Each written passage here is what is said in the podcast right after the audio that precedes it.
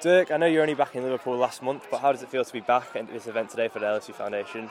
Well, it's always uh, nice to be back. Like you mentioned, uh, it was nice to be back for the Legends uh, match, but today I'm back in Liverpool and always feels nice to be back and also for a very, very good cause. It's uh, lovely to see these children having uh, the time of their lives, having a great day, and also get mentioned about a, very important thing is that you know how to recycle uh, plastic. And you just touched on there the cause that you're here for, the partnership work you've done with SC Johnson. Just tell us a little bit more about that and kind of why you've decided to get involved with it personally. Well, I think um, LFC is doing a lot of good work on the pitch, but we also can see, uh, especially today, that they're doing a, a, lot of good work off the pitch. And the partnership with SC Johnson is just amazing. It's just uh, great how they're doing the work around the, the stadium to to get the supporters well known about what they have to do with, uh, with, plastic and how to recycle it. Um, I think they're one of the best in, in, in the league also about uh, that situation. And it's also always also nice that we are uh, doing together with uh, the SC Johnson um, this day today to make children of the age of six till eight years old make them well known that it's very important uh, that to take care of your uh, plastic bottles and to recycle them just for a, for a better world. And we saw at the end there you gave away a couple of tickets from Sunday's Merseyside derby. You played in numerous Merseyside derbies. You also scored in quite a lot. What does it, what did the derby mean to you? Obviously, as an overseas player, did you grasp how important it was to the city of Liverpool? Yeah, you can already feel it the week before. So we are a couple of days before the derby game, and uh, just once I, I was landed on Liverpool, where I came from Amsterdam this morning, you know, people are already talking about the derby game, and it's it's massive for the city. You know, you got uh, uh, families. The one is for, for Liverpool, the other the other one for the Everton. Uh, so yeah, it's, it's just a great game and and a really important game. And you know, besides Liverpool is playing so many finals coming up month uh, in four uh, different competitions, three different competitions. Uh, this is also a competition on its own, and yeah, I, I, used to play these games. Uh, uh, thankfully, I won more than uh, than I than I lost. But you know, for Liverpool, uh, it's and the city, it's very important. Liverpool will, will uh, win again on Sunday. And you had a good scoring record against Everton. You know, I think you got six or seven during your time here. Yeah. Was that a game that you did? Did you automatically raise your kind of level for that, or was it just instinctively? You know, just played better against Everton, or was it something that you thought, right, we're playing Everton, I've got to score, I've got to be the man for the big occasions? Well, I, I was used to play these kind of games in Holland with Feyenoord and Ajax, and when I came to Liverpool, you know, this, this game together with the Man United game was one of the most uh, important games of the season. So, and, and I love these kind of games the most, you know when uh, when everyone is uh, fully up for it. Um, so I really enjoyed it, and uh, I was happy to score important and vital goals. Um, I, I scored goals at home and, at, and away, and it was just, you know, it's, it's just a great memory, and uh, you know, hopefully we we having great memories on Sunday again. And what was your favourite derby moment, if you had to nail it down to just the one? Uh, well, if I have to go back, is that uh, that one that I scored two penalties and one especially in the extra time, and somewhere in between I, I tried to kick somebody and uh, thankfully I didn't get the red card, but yeah, that was such a special game uh, for me, uh, away game as well, and to celebrate this winning goal in the in, in the injury time with uh, with the away fans was uh, something I never will forget.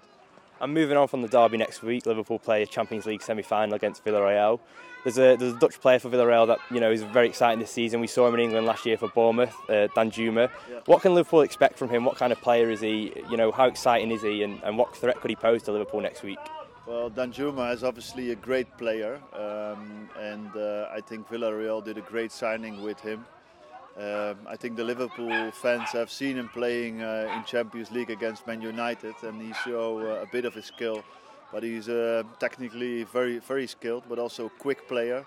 And um, I think Liverpool need to be careful for him because, especially in the counter uh, attack, uh, yeah, he's, he's very strong and he can be very dangerous. And just touching on the Champions League again and the time kind of you had under Benitez, you know, Liverpool got to many quarterfinals, semi-finals, and even a final.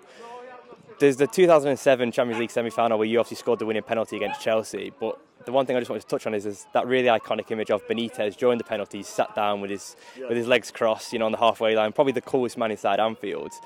Was he always like that before big games? Was he always cool, calm, and composed, or what was he like in the dressing room well, Rafa was always the manager who was uh, well prepared, and uh, uh, he was always a man of the small details because he know it could make big differences and uh, yeah I, I, didn't see him sitting on the ground uh, during that game or during the penalties because I was too focused on uh, taking my own penalty but he was a, a great manager for us and um, I think yeah, he, he, for me he's one of the best managers I have had and he's also a great manager in the history of, of Liverpool. And speaking of managers, earlier today Manchester United uh, announced that uh, Erik ten Hag will take over from next season. Um, you know, he's a, a manager who's earned a, a, big reputation over in Holland. What what can he bring to the Premier League next season, and, and should Liverpool be worried about his appointment? Well, uh, Ten Hag is a really good coach, uh, and he has some experience now. He built up his career uh, step by step. He started uh, at the reserves of Bayern München, then went to uh, a bigger club uh, in Holland, Utrecht and also uh, managed Ajax, and he did really well, um, not only in the league but also in the in the Champions League. I think he, uh, he's probably uh, one of the best coaches uh, around now.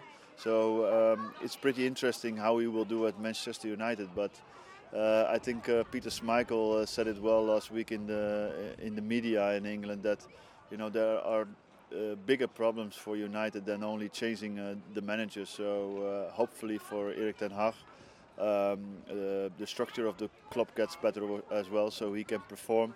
And for me, it's okay. He performed well uh, as long as Liverpool do better. and speaking about Manchester United, it was only 48 hours ago that Liverpool put in that fantastic performance and, and won 4 0 at Anfield. Luis Diaz got on the score sheet and he's been such an electric signing since he came to Anfield in January. I just wanted to know, as a striker, and kind of from your opinion, obviously you played with Fernando Torres and you, you two had a really good partnership, and it almost seemed at times that it was just telepathic. You know, you, you just kind of hit the ground running straight away. Is that something that can happen as a striker? Because we know that Diaz doesn't speak the language of, you know, Salah, and all them, but, yeah. you know, he's able to connect with them on the pitch and, and, you know, have this blossoming relationship. Yeah, no, you can speak the language of football, and when you speak that language, uh, it's pretty easy to understand. But I think I said before how important Diaz is uh, for the team, and how special it is that he coped in so well since uh, since his arrival He's been in a, a, new country, a new culture, a new team, new coach, so he has to learn the tactics of the team.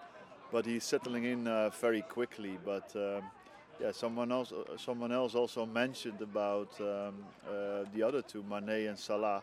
It's also pretty amazing uh, how uh, Mane um, is, is managing these changes in the team because uh, he started on the right when he was coming then he went to the left, and now Diaz is playing the games on the left. He's uh, starting to play central and still doing great jobs. And I think it's the togetherness, you know, of the five attacking players because we also have Jota and Firmino who are very important for the team.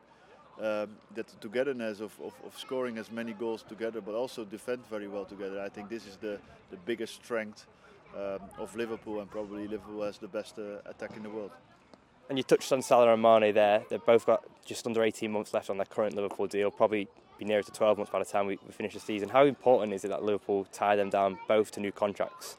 Of course, it's important to keep your uh, best players, and uh, I'm sure Liverpool will do everything uh, they can to, to get hold, hold on of these players. You're always looking to improve your squad, but uh, if you're Liverpool Football Club, you're also trying to keep your best players. And for me, Man- Mane is definitely uh, one of them. And just like I said, he's scoring goals, such an important goal, such in an attacking role, very important for the team. But also, even last week, I saw him, you know, defending, uh, tackling, sprinting back, and that's that's uh, how uh, Jurgen players loves uh, loves his players. And hopefully next month, Liverpool being a Champions League final uh, in Paris, and, and that could of course be against Manchester City. Obviously, you had the, the rivalry with Chelsea during the kind of Rafa Benitez's reign in the Champions League. How does the mentality sh- shift when you play a team so often in the Premier League, but then you play them in European competition? Is there a shift in mentality, or do you view both the games as the exact same as you would if it was a league fixture? Well, of course, there, there's changing something if you play an opponent uh, opponent more than, than two or three times in a season, and that's happening with Liverpool and City now. It's just you know, managing with, with, with the situation. And it's very interesting because we already see two very good games between Liverpool and City. In my opinion, City was a little bit the better team in the Premier League match, but obviously in the FA Cup uh, semi-final, Liverpool showed uh, what they uh, uh are a cope of. And um, yeah, we have to see how, how they manage the next game. But every, every game is a different game with a different tactic, sometimes a different player. So it's just amazing what a, what a high level these kind of games are because I, I didn't see uh, better games than the Liverpool City City Liverpool games this season. And if Liverpool are to, to get to that Champions League final, one player that is going to be key is Thiago Alcantara. Obviously, we saw his display against Manchester United the other night, and you know, just how does he compare to some of the players you played with? I mean, he's got a, a lot of comparisons to Xabi Alonso. Do you see those comparisons, or do you just think they're different players? I think they are slightly different, and uh, I'm very happy for Thiago because in the beginning, you know, he needed a bit of time. What is normal in, in, in, in life and in football, to, just to adapt to the system, to the to the team and to the to his new players. But he's he's playing such a great football, and um, you know, before he came, he was one of the, the, the best midfielders in the world for me. But now uh, how he's playing on, on the level he's playing against top top sides and performing week in week out. Uh, for me, he's, he's uh, the best midfielder out there at the moment. And just finally, how do you see Liverpool's chances of completing that tri- uh, that quadruple that everyone's talking about? Do you think they've got the they think they've got the squad to do it? Do you think they will do it? Well, they they've got the squad to do it. They've got the, the players and the managers uh, to do to manage it to do it. But it's just you know small details will will decide uh, will decide whatever they they win the quadruple or, or, or maybe only the, the Premier League or the Champions League. But you know it will be amazing and very well deserved if Liverpool can uh, achieve it all.